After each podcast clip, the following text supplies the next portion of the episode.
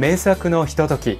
今日はツイハーク監督の2011年の 3D アクション大作ドラゴンゲート空飛ぶ剣と幻の秘宝についてご紹介します。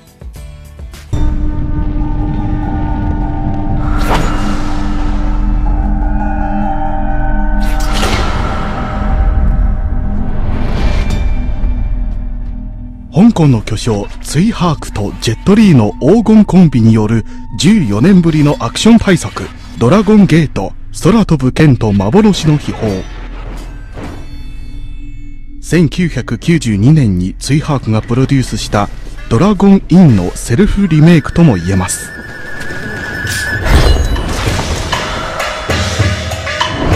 映画監督の巨匠ツイハークは1979年に映画監督としてデビュー。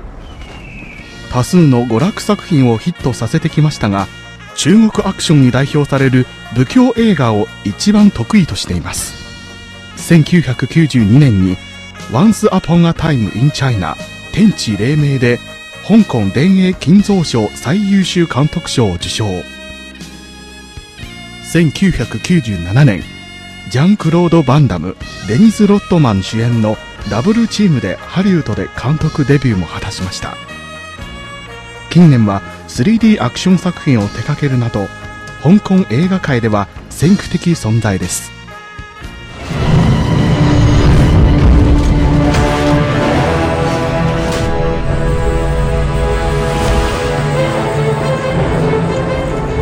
我们也派个人假扮成土匪，打进维护山。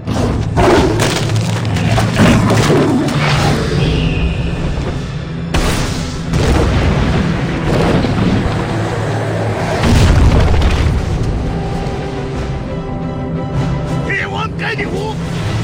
宝塔镇河妖，正向武士说话，谁也没有家。